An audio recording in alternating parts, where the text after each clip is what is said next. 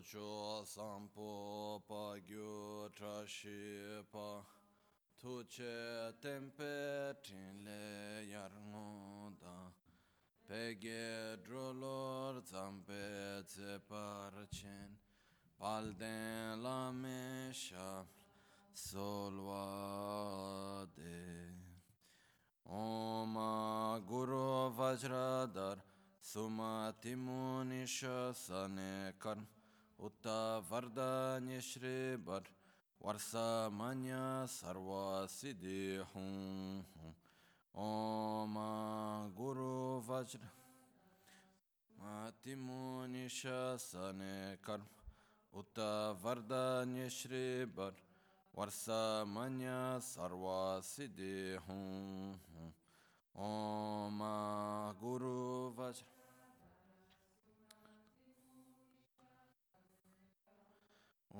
Varda Nishri Badra Varsa Manya Sarva Siddhi Hum Om Guru Vajradar Timunisha Sanekar Uta Varda Nishri Badra Manya Sarva Siddhi Hum Om Guru Vajradar Sumati Munisha Sanekar Uta Varda Nishribar Varsa Manya Sarva Siddhi Hum Om Guru Vajradar Sumati Munisha Sanekar Uta Varda Nishribar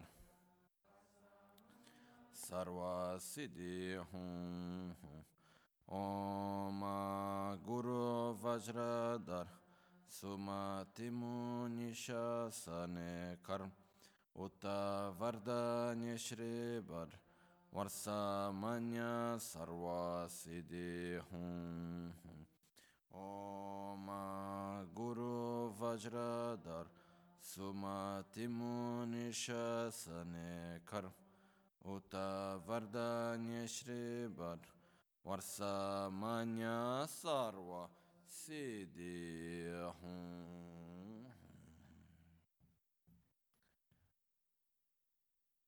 Pakyuke Kudandagi Lo Pakyuke Sundandagi Pakyuke Tudandagi Teyerme Chintu Jingi Makyuke kudandagi lo, makyuke sundandagi na, makyuke tugdandagi, tenyerme chintu jingi lo.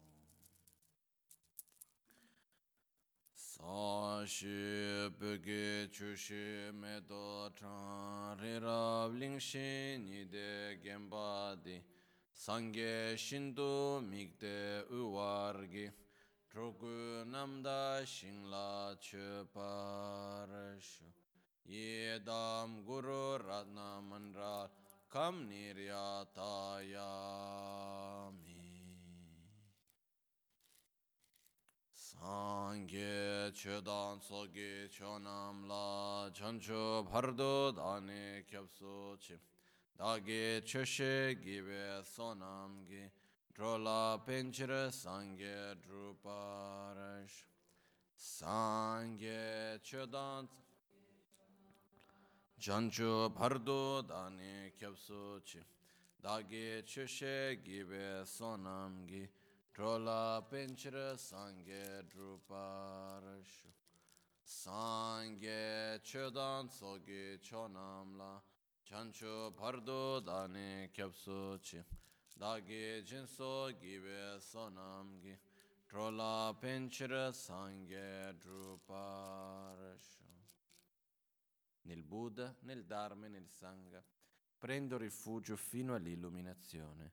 Con la pratica della generosità e delle altre perfezioni possa io ottenere lo stato di Buddha per il beneficio di tutti gli esseri senzienti.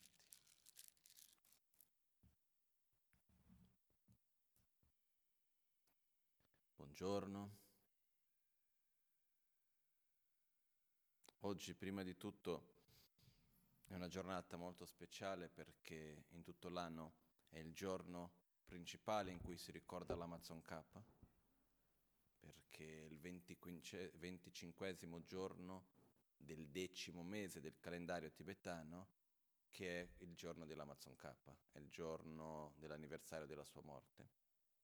E quindi un giorno molto importante. Per questo io volevo prima di tutto introdurre un pochettino questa giornata, parlare un po' della Lama Tsongkhapa e poi entrare un po' sull'argomento principale che vedremo questi giorni.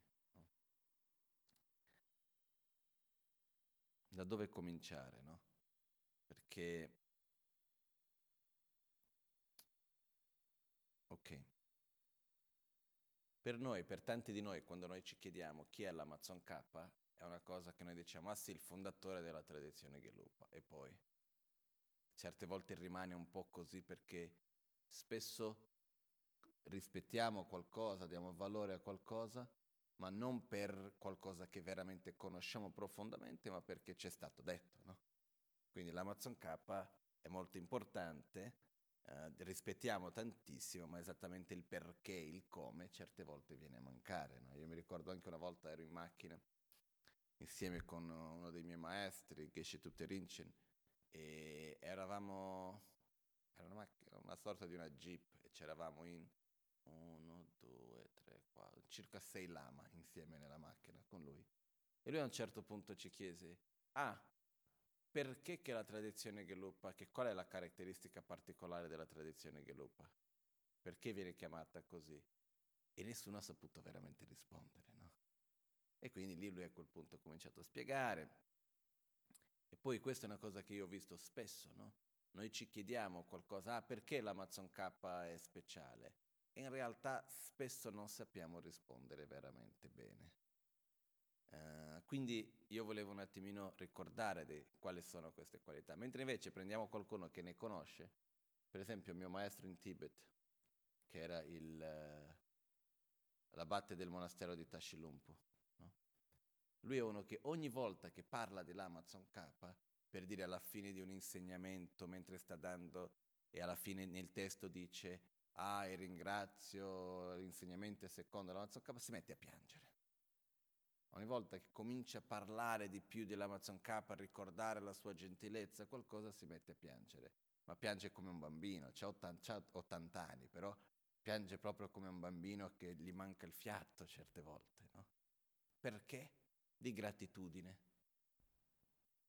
perché lui è uno che conosce i testi di Lama Tsongkhapa, gli insegnamenti nei minimi dettagli, e quindi sa la preziosità, l'importanza di quello che gli è stato trasmesso e il beneficio che lui stesso ha ricevuto e tutti noi.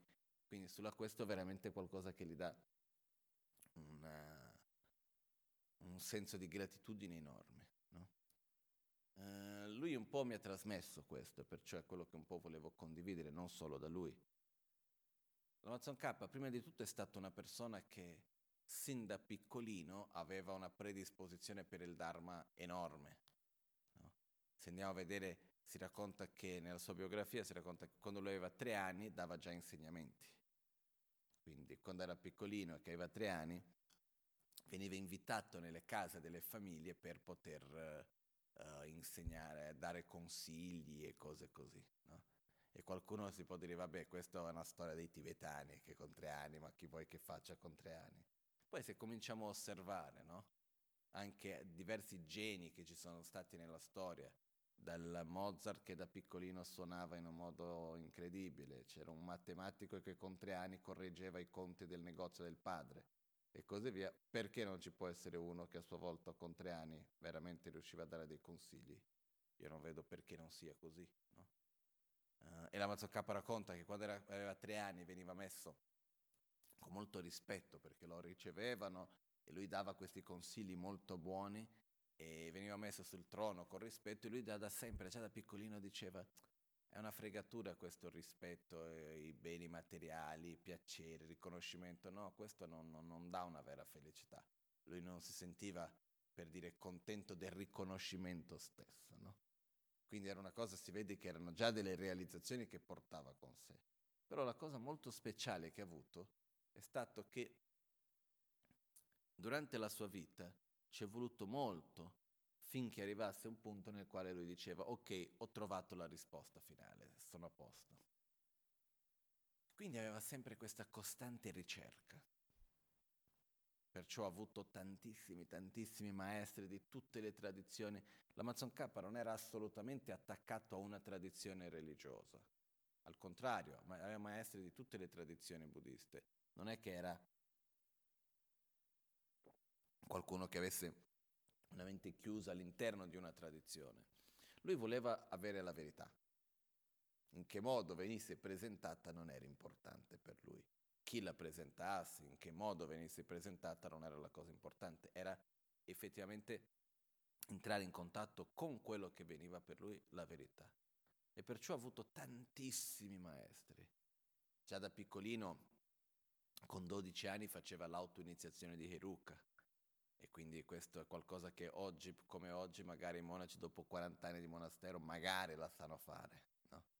Quindi era veramente una cosa molto speciale la predisposizione che aveva, il modo come faceva. È stato molto comune nella vita di Lama Tsongkhapa di avere dei maestri, alcuni anni dopo diventare maestro dei suoi maestri. Anche quello è successo molto spesso, no? La stessa preghiera che abbiamo fatto all'inizio, è una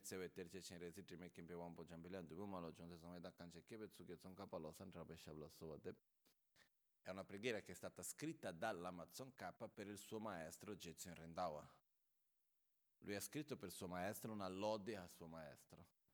Però quando il suo maestro ha ricevuto questa lode, lui ha detto: no, non sono io quello che è degno di questa preghiera, sei tu. Quindi lui ha cambiato delle parole e l'ha riofferta Lama Tsongkhapa stesso, no? Quindi questo è stato un po' il fatto che Lama Tsongkhapa aveva queste qualità che addirittura anche dei suoi maestri poi dopo andavano a riconoscere lui come il loro maestro anche. In questo percorso Lama Tsongkhapa è arrivato a un certo punto della sua vita in cui c'erano delle cose che ancora non erano molto ben chiare per lui, in particolar modo riguardo il Tantra e riguardo la corretta visione della realtà. Lama Tsongkhapa non ha mai detto che gli insegnamenti che venivano dati in Tibet non fossero corretti o che i maestri non fossero veri o qualcosa del genere, però quello che succedeva era che il modo come venivano spiegate certe cose in Tibet non erano chiare abbastanza. E quello che lui voleva era trovare chiarezza nelle cose. Lama Tsongkhapa non ha mai voluto, da quello che sembra, almeno chiaramente non possiamo dire che cosa voleva o non voleva nella sua testa, però da quello che è dimostrato, non ha mai voluto creare una nuova tradizione. Lui voleva chiarire le cose. Però quello che è successo è che quando lui si è messo a voler chiarire certe cose con le persone, ognuno rimaneva attaccato al proprio punto di vista e non voleva aprirsi a mettersi in gioco, non voleva aprire un dibattito sincero. E quindi alla fine si è creata una nuova tradizione. Questo è un po' quello che è avvenuto a cadere. Però è arrivato un punto nella vita della Lama Tsongkhapa in cui lui non ha più, come si può dire, non aveva ancora chiarezza su, in particolar modo, la corretta visione della realtà e quello che riguardava il corpo illusorio e la chiara luce, che sono due aspetti molto importanti nella pratica del Vajrayana, del Tantra, no? Ed è successo che a questo punto lui aveva come maestro, a questo punto della sua vita, Manjushri, il Buddha della saggezza. Aveva avuto tanti maestri, però il suo principale maestro a un certo punto è stato che lui ha avuto questa visione del Buddha della saggezza di Manjushri, che non ha creduto subito che fosse veramente Manjushri, perché una delle cose molto particolari della Lama Tsongkhapa, diversa dalla maggioranza alla sua epoca, è che allo stesso tempo che è un grande mistico, aveva i piedi molto per terra. Quindi le cose le spiegava in un modo che si potesse capire bene, in un modo anche logico, e allo stesso tempo però non è che era illogico materialista, al contrario, no? Però le cose dovevano essere capite, spiegate, eccetera, eccetera. E quando lui ha visto questa visione di Manjushri ha detto: come faccio ad assicurarvi che è veramente Manjushri quello che c'è davanti a me? Perché lui ha detto: uno, può essere uno spirito che si manifesta nella forma di Manjushri per fregarmi. Due, può essere una manifestazione della mia propria mente. Posso essere andato un po' fuori di testa e vedo Manjushri. Come faccio a sapere veramente questo? E lui ha trovato la seguente soluzione. Ha detto, prima di tutto, per vedere se è uno spirito, gli faccio delle domande di Dharma molto profonde, per le quali io conosco la risposta. E ha fatto queste domande e la risposta è venuta perfetta. Quindi ha detto, uno spirito qualunque non saprebbe queste cose. Quindi non è uno spirito qualunque. Però, vediamo, può essere molto bene un'emanazione della mia propria mente. A questo punto fece delle domande per le quali lui stesso non sapeva le risposte. E già questo per me è meraviglioso. Saper fare delle domande è una cosa non facile. No? Spesso quello che accade è che noi non abbiamo delle domande. È più grave, no? Spesso succede che ci troviamo davanti alle cose e non siamo pronti ad avere una domanda che ci possa aprire ancora di più la mente. Non dico avere la domanda dal punto di vista di vivere nel dubbio, non è quello. Il dubbio è quando siamo tra una cosa e un'altra e non siamo sicuri dove rimanere. Avere delle domande vuol dire capire quello che io non capisco e aprire la mia mente verso un nuovo orizzonte. Quando io mi pongo la domanda vuol dire che io creo lo spazio perché ci sia la risposta. Spesso la risposta si trova davanti a noi, però noi non la vediamo, non perché non cerchiamo la risposta, ma perché non ci poniamo la domanda. Io una volta mi è successo che avevo una domanda e sono stato con questa domanda per circa 2 anni e non trovavo la risposta riguardo la corretta visione della realtà. E non trovavo la risposta, ho fatto di tutto, ho chiesto al mio maestro in Tibet, quando l'ho chiesto a lui mi ha risposto, un giorno capirai. Ho detto, vabbè, a un certo punto, dopo circa 2 anni, ho trovato la risposta come rifacendo la domanda. Ho capito, il problema non era la domanda che la risposta che non trovavo, era che la domanda era fatta nel modo sbagliato. Perché certe cose, quando la domanda è fatta nel modo sbagliato, spesso la risposta non la possiamo neanche trovare. Quindi anche avere le corrette domande è importantissimo, no? E Lama Tsongkhapa le aveva delle domande molto profonde per le quali lui stesso non sapeva la risposta. Alcune di queste domande, quando andiamo a leggere sulla biografia, anche noi facciamo fatica anche a capire la domanda, lasciamo stare la risposta. E però questa emanazione di Manjushri ha dato le risposte alla perfezione, aprendo la sua mente a cose che non aveva capito prima. E quindi da questo punto in poi ha detto sì, questa è una vera emanazione di Manjushri e ha cominciato a seguirlo. E lo vedeva così come noi ci guardiamo uno all'altro. E questo è stato il suo principale guida spirituale, il suo principale guru, poi dopo è stato Manjushri. E da questo Lama Tsongkhapa è ancora andato a ricercare ancora di più. E una cosa incredibile è che Lama Tsongkhapa ha una conoscenza di tutti i sutra che ha scritto Buddha, di tutti i commentari che sono stati scritti in India dopo, di tutti i commentari scritti in Tibet, aveva una conoscenza che era una roba spaventosa. Quando prendiamo i testi di Lama Tsongkhapa oggi a leggere, io mi sono chiesto più volte, ma come faceva a conoscere così tanto? Perché non è che all'epoca c'erano i testi già magari digitalizzati, catalogati, che uno fa una ricerca e subito trova qualcosa. Per trovare quel pezzettino lì dovevi leggere tutto. Non è che c'era tanto altro modo di farlo. È veramente una cosa spaventosa quando prendiamo i testi della Lama Tsongkhapa. Lui mai e mai dice questo è così perché penso io. Lui sempre dice questa cosa è così perché. Dal punto di vista seguendo la logica c'è questa, quella, quell'altra ragione. Ti fa tutto il ragionamento del perché. Allo stesso tempo va a dire nel sutra questo Buddha ha detto così, nel commentario questo Nagarjuna che sia ha detto così. E fa tutti i riferimenti del perché, del come. Quindi, quello che Lama Tsongkhapa ha fatto per noi è stato un lavoro di ricerca, anche enorme, riguardo agli insegnamenti, perché il suo punto principale era quello di dire gli insegnamenti li dobbiamo seguire, però devono essere corretti. Affinché l'insegnamento sia corretto, deve essere stato trasmesso originalmente da Buddha, successivamente deve essere stato adattato e trasmesso dai grandi maestri che ci sono stati in India come Nagarjuna, Asanga, Shantideva e così via, e poi dopo devono essere arrivati a noi tramite un lignaggio ininterrotto in un modo corretto, senza che siano stati distorti nel frattempo, no? E c'erano degli insegnamenti, delle cose in Tibet che Lama Tsongkhapa non si fidava tanto, non sembrava che fossero tanto corretti, e quindi è andato a ricercare in un modo veramente profondo e ha messo chiarezza su alcuni punti fondamentali nel sentiero.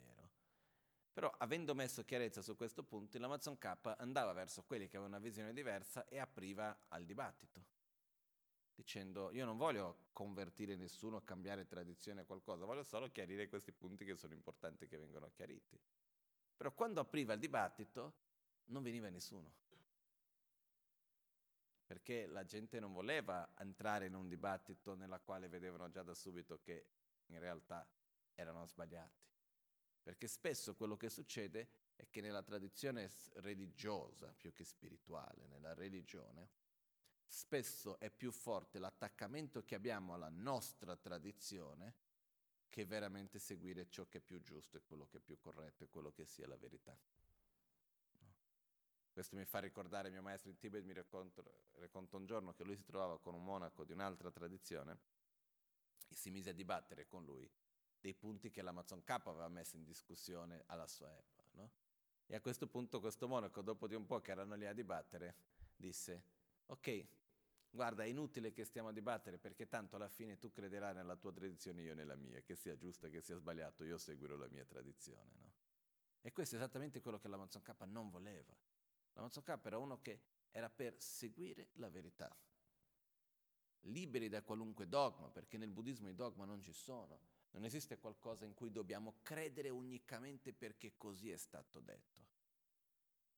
Dobbiamo credere sulla base della nostra esperienza diretta, sulla base di una ragione logica, sulla base di quello dobbiamo seguire.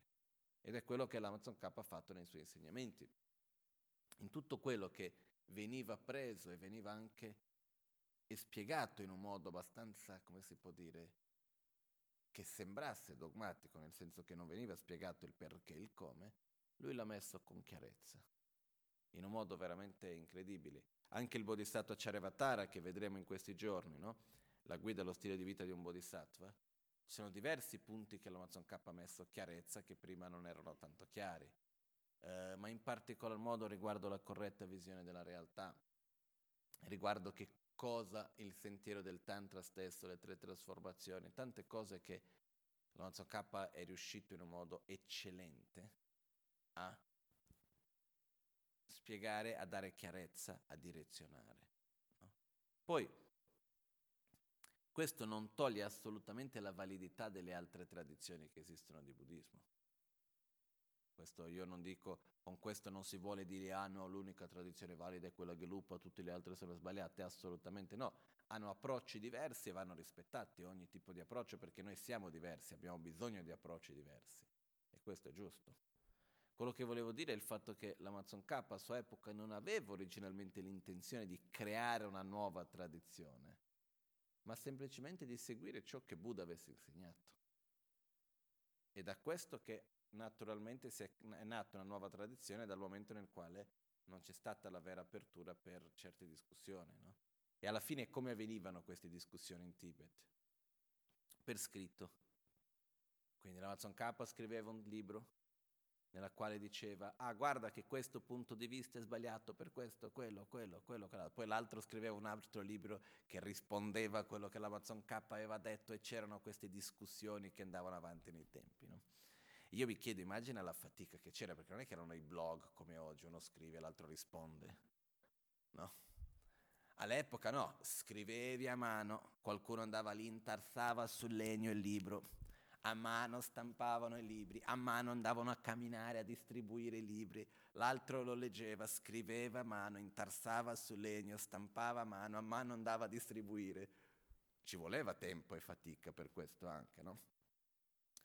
E comunque, alla fine dei conti, i maestri più importanti dell'epoca, sia quelli Nyingma, sia quelli Sakya, sia quelli Kagyu, hanno alla fine nei loro testi anche riconosciuto Lama Tsongkhapa. Alla fine di questo hanno detto che aveva ragione su diversi aspetti, no? Comunque, il punto è questo, che Lama Tsongkhapa era, come si può dire, coerente e sincero nel percorso che faceva, e allo stesso tempo per me ha fatto una cosa, quando io ho letto i commentari che ha scritto sul Tantra, ha fatto una cosa che per me è incredibile, che è un po', come posso dire, trovare la parola giusta, non è smascherato, perché smascherato sembra che ci sia qualcosa di brutto dietro, che non è quello il punto, smistificato neanche, chiarito è troppo semplice, trovare la parola, quello che riguarda il Tantra, perché ha preso qualcosa, svelato magari, quello che ha fatto, ha preso qualcosa che era visto in un modo estremamente mistico, lontano, incomprensibile, e mantenendo allo stesso tempo la sua purezza, mantenendo anche l'aspetto mistico stesso che ci deve essere, l'ha fatto vedere che è molto più semplice di quello che sembra. Ha fatto vedere con la chiarezza che cos'è, il perché in un modo, il perché nell'altro. No? Per dire, quando si parla di che cosa vuol dire il corpo illusorio, che cosa vuol dire la chiara luce, che sono le due realizzazioni finali all'interno del Tantra, nel Tibet stesso è stato il primo a spiegarlo in un modo veramente chiaro, comprensibile e così via. Questo non vuol dire che prima nessuno l'abbia realizzato, non vuol dire quello, però è stato il primo che l'ha spiegato con questa chiarezza che oggi noi possiamo avere, no? Che adesso non entro nei dettagli perché è un processo lungo ad arrivarci, però veramente per me questo è uno degli aspetti più particolari che ci sono stati, proprio. Spesso, no? Buddha stesso aveva detto: non seguite quello che ho insegnato unicamente perché io l'ho detto. Nello stesso modo che si prende l'oro e si deve tagliare, bruciare per vedere se l'oro è vero o no, fate lo stesso con i miei insegnamenti. Ma come facciamo noi a fare questo con gli insegnamenti di Buddha? Che sono così vasti, così profondi, veramente per poter analizzare, dettagliare, per dire come l'oro, tagliare, bruciare, eccetera. Ci vuole una vita di dedicazione, di studio, eccetera, dicendo che siamo capaci di farlo. Quindi come faccio io a giudicare se gli insegnamenti, andare a vedere, che ne so, se gli insegnamenti sulla corretta visione della realtà, così come arrivano a me, sono giusti o sbagliati? Come faccio io andare a vedere se gli insegnamenti riguardo il Tantra sono giusti o sbagliati? Che mezzi ho? Ancora più difficile, come faccio io ad assicurarmi che quello che arriva a me sia coerente con quello che è stato insegnato in questi 2800 anni o 2500 anni? Perché adesso c'è una diatriba se Buddha è vissuto 2500 o 2800 anni fa. Poi adesso fra un po' dopo spiego questo. Comunque, quello che succede, come faccio a sapere che quello che arriva a me oggi è qualcosa che veramente sono sicuro? Personalmente l'unico modo che ho è perché mi fido del mio maestro, che a sua volta si è fidato del suo, che a sua volta si è fidato del suo, e così arriviamo fin d'oggi. Però quello che succede è che l'altro modo che ho è quello che quando prendo gli insegnamenti di Lama Tsongkhapa, lui ha fatto già tutto il lavoro di ricerca per me. È un po' quello che mi ricorda un po' è questo. Io mi ricordo quando andavo a scuola e si studiava matematica, la maestra di matematica sempre ci sgridava quando mettevamo il risultato e non mettevamo il processo di come eravamo arrivati al risultato, no? Perché la maestra deve vedere, assicurarmi che sto facendo la logica giusta, eccetera, eccetera. Sono tanti testi che ci danno il risultato, però non ci danno il processo di come lui, il maestro stesso, è arrivato a quel risultato lì. E quindi spesso facciamo fatica a capire quanto sia giusto o no quel risultato. Quello che Lama Tsongkhapa ha sempre fatto è stato quello di mettere tutto il percorso di come arrivava a ogni risultato. Certe volte per me diventa anche un po' stancante, perché nei suoi libri ci sono dei punti nei quali magari il risultato stesso è una pagina, il percorso per arrivare al risultato sono 15, 20, 30. Quindi dove fa riferimento a tutti i sutra dei Buddha, dove fa riferimento ai testi di Nagarjuna, dove fa riferimento agli altri testi di Shantideva piuttosto che tutti gli altri maestri di prima, dove segue tutta la logica, dice alcuni dicono questo non va bene per questa, quella ragione, altri dicono così non va bene per quell'altra ragione, la risposta giusta è questa, per questo, quello, quell'altro. No? E quindi tutto questo processo di ricerca è stato fatto per noi. Che poi i discepoli di Lama Tsongkhapa e tutti quelli che nel lignaggio sono venuti dopo, che quale lavoro hanno fatto sugli insegnamenti di Lama Tsongkhapa? Uno, quello di metterli in pratica.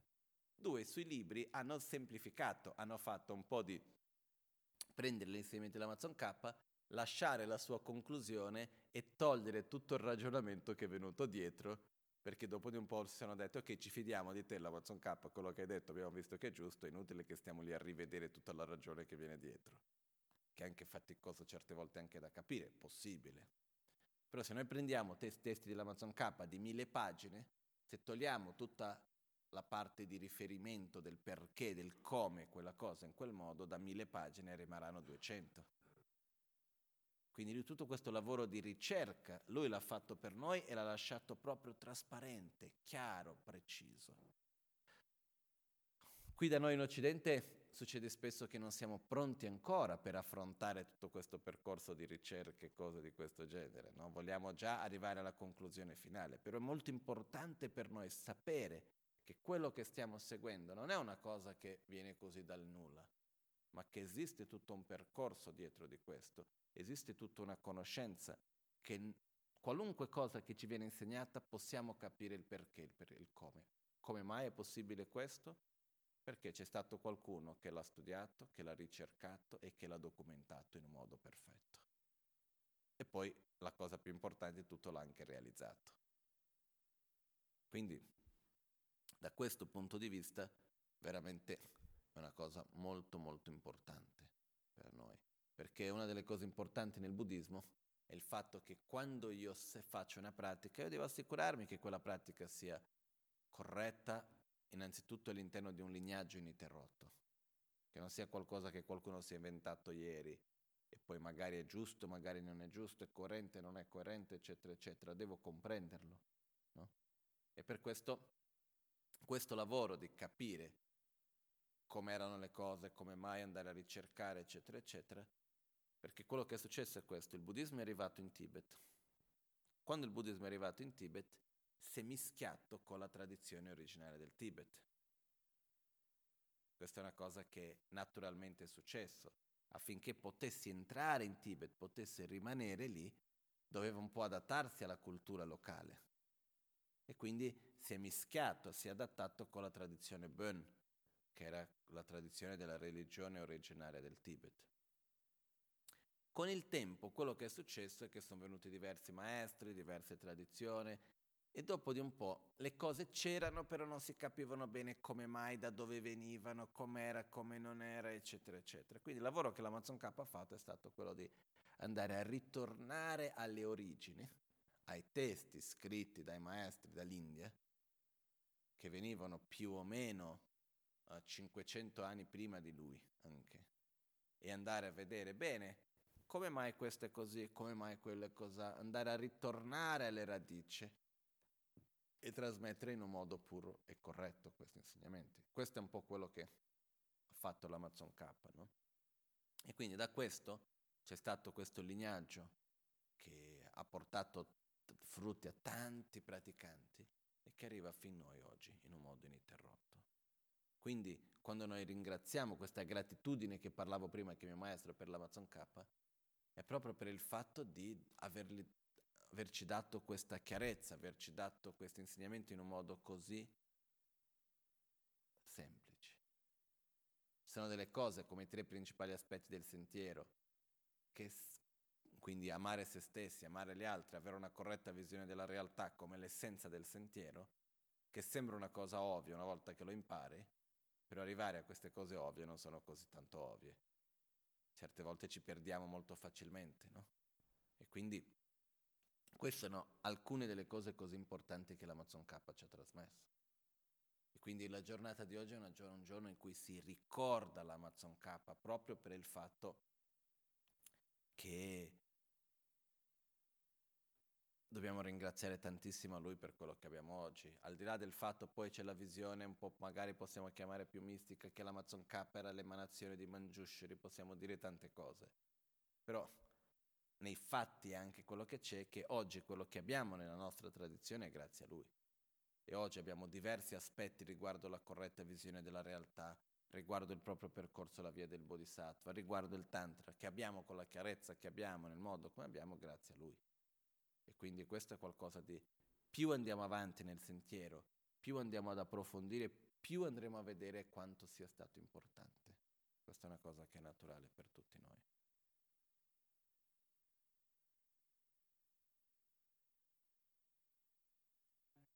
Sì. Perché quello che succede è questo. È stato nel giorno del Paranirvana della Tsongkhapa che ha raggiunto l'illuminazione. Anche per questo che la morte non è una brutta cosa. Non è una cosa... Non è vista come una cosa brutta in questo senso. Al contrario, la Tsongkhapa ha scelto di raggiungere l'illuminazione nel momento della morte stessa. Quindi alla fine della Tsongkhapa, perché questo? Perché la Tsongkhapa, una delle cose importanti che ha fatto, è stata quello di mettere chiarezza che il sentiero della liberazione personale, del Pratimoksha, che si manifesta nella via monastica, e il sentiero Vajrayana potevano e dovevano coesistere in perfetta armonia. Mentre nell'epoca della Tsongkhapa era visto che chi praticava il Tantra non poteva seguire la via monastica, chi seguiva la via monastica non poteva praticare il Tantra. Erano viste come due cose separate, come il caldo e il freddo. Una delle cose che la Tsongkhapa ha fatto è fatto vedere che il vero percorso del Tantra è un profondo percorso di trasformazione interiore e può e deve essere in armonia con la via della liberazione personale, della via monastica. Quindi questa è una delle cose che la Tsongkhapa ha fatto vedere. Quello che succedeva è che la Tsongkhapa non ha voluto far vedere ai suoi discepoli, che tanti di loro non erano ancora pronti anche, quello che viene chiamato, quando noi andiamo a vedere nella via del Tantra, esiste un aspetto più profondo, che adesso, permettermi a spiegare, quello è un po' troppo lungo adesso per entrare nei dettagli, però quello che accade è che per raggiungere l'illuminazione in questo corpo effettivamente ci sono due possibilità. Una possibilità è nel momento della morte, che è quella che ha scelto la Tsongkhapa, e un'altra possibilità che richiede una grande, grande, grande capacità, preparazione, realizzazione, eccetera, eccetera, già prima, è usare il proprio corpo come un mezzo per entrare in uno stato estremamente profondo di coscienza, in quello stato estremamente profondo di coscienza raggiungere l'illuminazione. E questo avviene tramite la generazione della beatitudine. E questo avviene tramite l'unione sessuale. E quindi questa era una cosa che è possibile, sì, però ci vogliono delle realizzazioni estremamente elevate. E la Tsongkhapa, per non creare, no? Come si può dire? In Brasile noi andremo a dire la casa da mãe Joana, si direbbe in portoghese. Che sarebbe per non far diventare un casino che ognuno fa quello che gli pare senza avere la vera preparazione delle cose, la Tsongkhapa ha detto: io non voglio dare un esempio, anche se io fossi pronto per, io non voglio dare un esempio che dopo viene preso male. Quindi cosa scelgo? Scelgo di raggiungere l'illuminazione nel momento della morte. Perché questo? Perché nella storia più volte è stato malinterpretato questo aspetto del Tantra. Quindi la Tsongkhapa ha scelto di raggiungere l'illuminazione nel momento della morte, che vuol dire il momento della chiara luce, il momento del passaggio finale, no? E quindi la Tsongkhapa aveva totalmente chiarezza del momento della sua morte, poi è morto mentre faceva la pratica di Guhyasamaja, no? L'autoiniziazione di Guhyasamaja, al punto giusto, ha lasciato il corpo, eccetera, eccetera. Ha dato tante manifestazioni dopo. Una volta, quando la Tsongkhapa è morto, dopo, hanno avuto il suo discepolo principale, che era Khedrub Rinpoche. La Tsongkhapa ha avuto due principali discepoli. uno ha chiamato Khedrub Rinpoche, un altro Gyaltsab Rinpoche, ma quello che diceva che era il suo ancora molto più vicino a lui era Khedrub Rinpoche, che nella rappresentazione della Lama Tsongkhapa sono sempre due a fianco a lui. Quello che alla nostra destra, con la faccia un po' più irata, era Khedrub Rinpoche, che poi è bellissimo come sono incontrati, perché Khedrub Rinpoche era un lama importante di un'altra tradizione, della tradizione Kagyu, e lui riteneva che lui era aveva una grande conoscenza, come l'aveva veramente, e aveva sentito parlare di questo Lama Tsongkhapa che dava degli insegnamenti un po' diversi, così. E un giorno andò a sentire chi era questo Lama Tsongkhapa. E quando arrivò, innanzitutto Lama Tsongkhapa stava dando gli insegnamenti, è entrato con il suo cappello. E quindi il cappello era un segno anche nella nostra tradizione qui, no? Quando vado da qualcuno, di rispetto, devo togliermi il cappello. Se non tolgo il cappello vuol dire io non sento che devo, io sono qua sopra di tutti, non ho bisogno di dare rispetto a nessuno in qualche modo. È entrato col cappello. Lama Tsongkhapa era seduto che dava insegnamenti, lui è venuto e si è seduto nel trono insieme. Si è seduto lì a fianco, no? Lama Tsongkhapa non ha detto niente, ha continuato con gli insegnamenti. Dopo di poco tempo ha cominciato a sentire bene gli insegnamenti che dava Lama Tsongkhapa, si è tolto il cappello, è sceso del trono, ha fatto 3 prostrazioni e è diventato suo discepolo, no? E poi è diventato suo discepolo principale.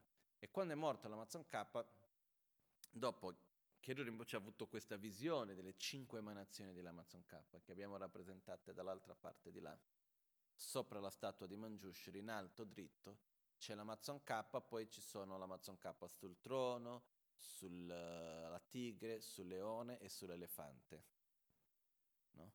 Che ci sono, quelle sono viste, vengono chiamate le 5 emanazioni di Lama Tsongkhapa, che ha avuto Khedrub Rinpoche dopo che c'è stata la morte di Lama Tsongkhapa nel Paranirvana. E la visione principale, non principale, una di queste che viene chiamata Lama Tsongkhapa come il Mahasiddha, ci abbiamo anche lì. Se vediamo di là ci sono la tanca di Atisha e poi a questo lato di qua, quello sulla tigre con la barba bianca e la spada in mano, è Lama Tsongkhapa anche. Lama Tsongkhapa nella sua forma come Mahasiddha, no? Sono le 2 tanche dei Mahasiddha lì, una a fianco a una finestra, l'altra all'altra finestra, no? Quello che c'è sulla tigre con la barba bianca, la spada in mano. E comunque quello che accade è che questo è stato il giorno nel quale si festeggia la vita di Lama Tsongkhapa, quindi il giorno che lui ci lascia il corpo, è il momento nel quale noi andiamo a festeggiare la sua esistenza, andiamo a festeggiare la sua nascita, andiamo a festeggiare la sua vita, tutto quello che lui ci ha donato, no? Quando si festeggia la nascita, è un'attitudine più che viene dal momento nel quale dici ok, Lama Tsongkhapa è un'emanazione di Manjushri che è venuto per noi, eccetera, eccetera, quindi si va a festeggiare la nascita in questo senso. Quando si festeggia la morte, perché si ringrazia per la vita che c'è stata, si ringrazia per tutto quello che ci ha donato, e questa è la differenza che avviene in questo modo. Alcuna influenza c'è, per esempio, un'influenza che c'è quando si fa il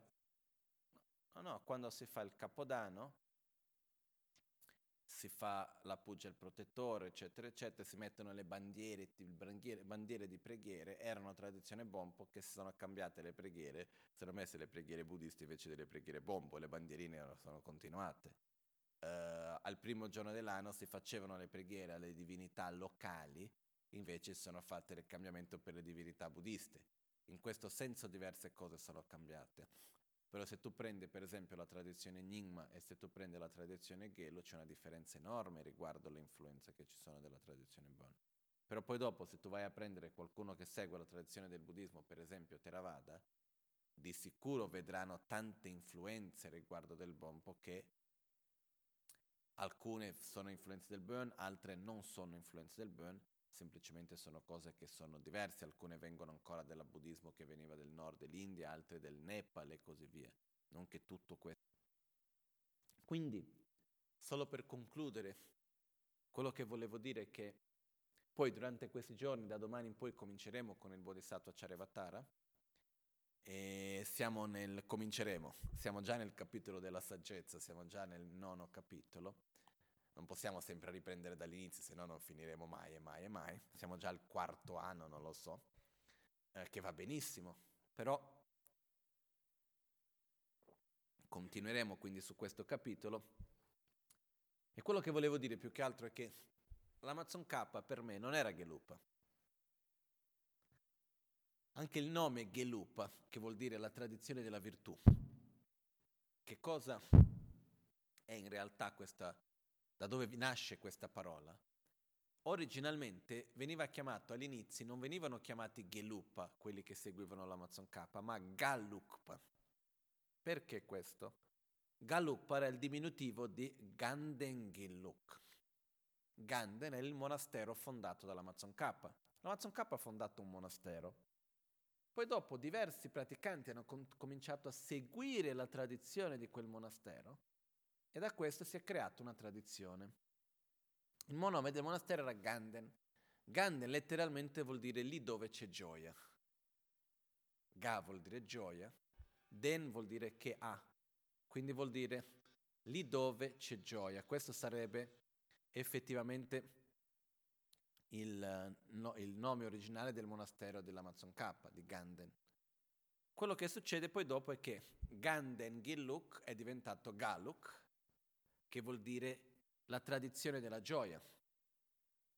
Però in tibetano Gelug suona male. È una parola che Gelug non suona bene. Perciò è diventato Gelug, che suona meglio. Questo in tibetano è una lingua che ha queste cose un po' strane. Quando una cosa non suona bene si cambia. Che ne so io, la pratica del Tonglen, che è del dare e ricevere, in realtà si pratica con la pratica del ricevere e dare. Prima si riceve, poi si dà. Però non suona bene in tibetano dire ricevere e dare, si suona meglio dare e ricevere. Per dire, invece si dice tonglen perché lenton suona male in tibetano, sembra cinese. Quindi per non dire lenton si dice tonglen. Quindi si pratica lenton ma si dice tonglen. No? E ci sono tante cose di questo genere in tibetano quando si va a classificare le cose, l'ordine che si è matto. Consulto Chile Yönten, si dice corpo, parola, mente, azione, qualità. Quando si va a veramente vedere è corpo, parola, mente, qualità e azione. Però quando si dice velocemente si dice prima azione, dopo qualità, perché suona meglio in tibetano. Sono un po' di cose di questo genere. E quindi quello che succede è che quando si dice Gelug suona bene, Gelug suona male. Perciò Gelug è diventato Gelug. Però il nome originale della tradizione della Lama Tsongkhapa è la tradizione della gioia. Gelug. E quindi però la Lama Tsongkhapa secondo me non è mai stato uno che ha voluto creare una tradizione e non è mai stato lui stesso, non è stato Gelugpa. Cosa è successo? Lui è uno che ha seguito la verità. Ed è quello che dobbiamo fare anche noi. Non dobbiamo avere attaccamenti verso una tradizione piuttosto che un'altra. Ma sì, dobbiamo seguire lì dove noi stessi troviamo la verità, dove troviamo quello che sia coerente, dove troviamo una guida spirituale corretta, dove troviamo un sentiero che sia coerente e vero per noi. Questa è la cosa più importante, perché quando facciamo con il cuore di seguire una tradizione, seguire la verità, non abbiamo più quelle cose, questa religione, quella religione, questa tradizione, quella tradizione, questo è giusto, quello è sbagliato. Facciamo come diceva Atisha, ed è Atisha diceva in un suo testo che è la ghirlanda di gioielli del Bodhisattva, dice rispettate profondamente ogni tradizione e seguite con sforzo quella che credete. Quindi dobbiamo rispettare tutti, perché? Perché ognuno trova la verità a secondo anche dell'approccio che viene dato, perché siamo diversi. Però dobbiamo seguire in modo dedicato lì dove noi troviamo la verità, perché quello che succede il giorno che moriamo, e succede prima che noi ci aspettiamo, davanti alla morte non c'è più Gelu, Nyingma, Sakya, Gerg, buddista, questo, quell'altro, non c'è più differenza. Quello che c'è siamo noi con la nostra mente e basta. E a quel punto dobbiamo avere la verità, perciò dobbiamo seguire quello dove noi stessi troviamo, che sia coerente, che sia corretto, dove noi stessi troviamo la nostra armonia, dove troviamo il nostro percorso. Senza avere questo attaccamento che possa essere verso una tradizione o l'altra. E per fare questo dobbiamo conoscere, dobbiamo ricevere gli insegnamenti, dobbiamo praticare, dobbiamo conoscere chi è Lama Tsongkhapa. Prima di parlare se la tradizione Gelugpa è meglio o peggio di un'altra, dobbiamo conoscerci. Io una volta sono andato, qualcuno mi ha detto, ah guarda che c'è questo maestro che sta dando degli insegnamenti molto rari di qua e di là, vuoi venire? Ho detto no. Perché? Perché faccio già fatica a praticare quello che mi è stato insegnato. Non ho bisogno di fare una collezione di insegnamenti di tante tradizioni diverse. Ah, non lo rispetti? No, ho un profondo rispetto. Ma però è proprio perché ho rispetto che non voglio andare a fare collezionismo di insegnamenti. Voglio ricevere quando sono pronto per andare a praticarlo.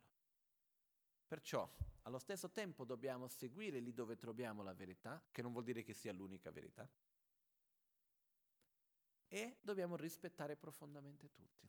Questa è una cosa che io ho imparato tramite gli insegnamenti della Tsongkhapa stesso, ma principalmente tramite il modo di Rinpoche Lama Ganchen stesso di insegnare e trasmettere.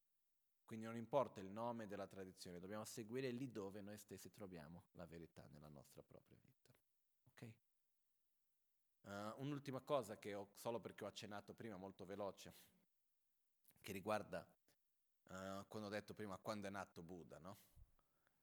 Questa è una cosa che io ho saputo di questa discussione di quando è nato Buddha qualche anno fa quando stavo studiando astrologia in Tibet. E gli astrologi in Tibet avevano questa discussione di quando è nato Buddha. C'è chi dice che Buddha è nato 2500 anni fa e secondo l'astrologia viene detto che Buddha è nato 2800 anni fa. E quindi chi ha ragione, com'è, come non è, di qua e di là si discute. Secondo l'astrologia Buddha è nato 2800 anni fa perché? Perché nei sutra che raccontano la nascita di Buddha viene detto che Buddha è nato nel giorno del mese di Vesakha, quando la luna era nella costellazione di Vesakha, che poi durante il mese di Vesakha la luna cambia ogni giorno, casa lunare, costellazione in questo senso. E quindi era il giorno di Vesakha, il mese e giorno di Vesakha, con allo stesso tempo un'eclisse solare. La luna piena. Quando si va a vedere astronomicamente quando è accaduto che c'era nel mese del Vesak il giorno del Vesak con eclisse solare, che sono questi tre punti, e si va a tornare indietro a cercare quando è accaduto questo, torniamo a 2800 anni fa circa. Che possiamo anche fare i calcoli per andare a capire precisamente quando è stato, però sono circa 2800 anni fa.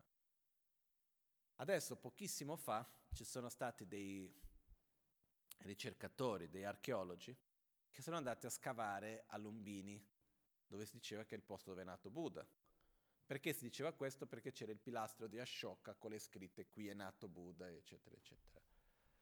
Facendo le escavazioni hanno trovato delle strutture che sono molto simili alle strutture che sono state fatte per proprio dare per la nascita, in questo caso, di un bambino, di un principe, no? In questo senso. E questa struttura che, secondo gli archeologi, sarebbe stata la struttura che era stata fatta al momento per la nascita di Buddha, proviene, facendo tutte le cose, il carbono 22, che ne so io come si chiamano, quelle cose lì per capire 14, eccetera, eccetera, per capire quanto antico sia, arrivano a circa 2800 anni.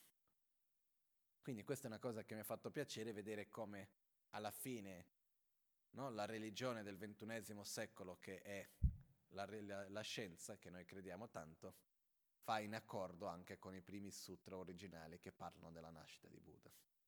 Quindi questa è una cosa che mi ha fatto piacere. Poi alla fine dei conti, quando è nato Buddha non cambia niente per noi, sinceramente. Che sia 2500, che sia 2800 anni, non è che va a cambiare tantissimo. Gli insegnamenti sono quelli che abbiamo. Quello che è prezioso non è quando è nato Buddha, sono gli insegnamenti che abbiamo, quello che ci ha trasmesso, quello che ci ha lasciato. Questa è la cosa più importante di tutto, no? Perché Buddha non è venuto come qualcuno che è venuto a salvarci. come qualcuno che ci ha trasmesso qualcosa che noi possiamo usare per uscire dalla sofferenza nostra stessa. Diverso. Quindi quello che è più importante non è Buddha, ma sono i suoi insegnamenti. Buddha stesso ci ha trasmesso in questo modo. Ok? Comunque adesso ci fermiamo per pranzo, poi continueremo questo pomeriggio insieme con Rinpoche a continuare anche a fare le preghiere per il giorno della Lama Tsongkhapa. Tradizionalmente quello che si fa è la Guru Puja, che noi facciamo già tutti i giorni, quindi non è che c'è qualcosa in più da fare in questo senso.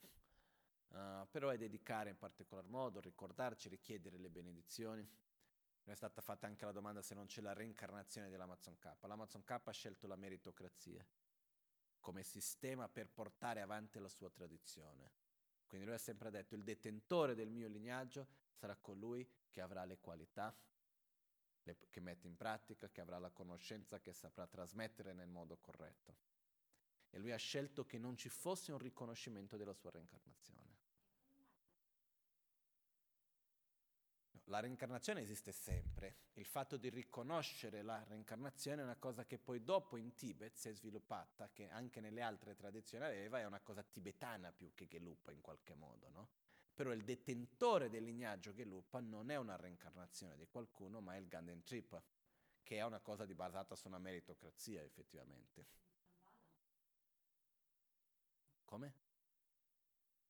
Se la Lama Tsongkhapa si trova a Shambhala o a Tushita, questo vuol dire che non è rinato in questo corpo, però non si può dire, nessuno di noi sa veramente se ci sia una sua emanazione, se è rinato o non è rinato. Io sono totalmente incapace di questo, però la Lama Tsongkhapa ha scelto molto chiaramente di lasciar detto che non ci doveva essere il riconoscimento della sua reincarnazione, perché chi è il detentore del suo lignaggio è sempre stato basato proprio su, possiamo proprio dire, la meritocrazia, ossia c'è tutto il modo come viene riconosciuto chi è il detentore del lignaggio sulla base di un percorso del monastico e di pratica, eccetera, eccetera. Di solito quando arrivano ad essere detentore del lignaggio hanno non meno di 70-80 anni, perché è un percorso abbastanza lungo finché arrivano lì. E quindi ha sempre dato l'importanza a questo aspetto anche. Okay? Comunque, con questo concludiamo per adesso, facciamo le dediche finali. E poi dopo tanto ci ritroviamo al pomeriggio insieme, poi da domani cominceremo gli insegnamenti sul Shantideva, sul Bodhisattvacharyavatara. Okay?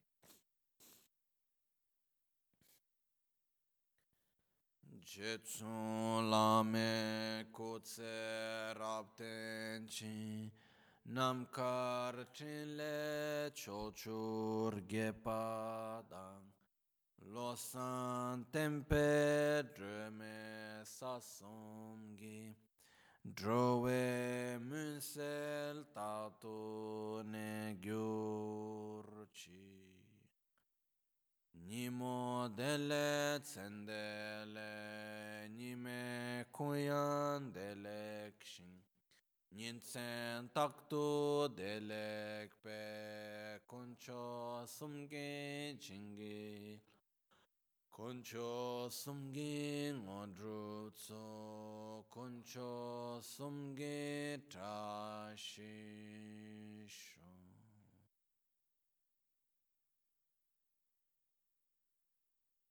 All'alba o al tramonto, di notte o durante il giorno, possano i tre gioielli concederci le loro benedizioni, possano aiutarci ad ottenere tutte le realizzazioni e cospargere il sentiero della nostra vita con molti segni di buon auspicio.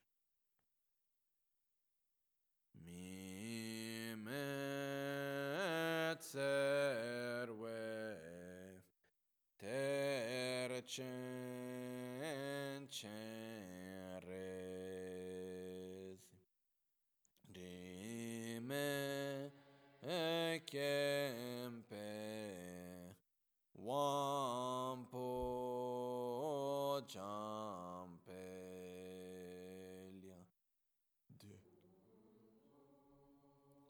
Maleo Jomse Sangwedang Kanchen Kepe Tsogen Tsogen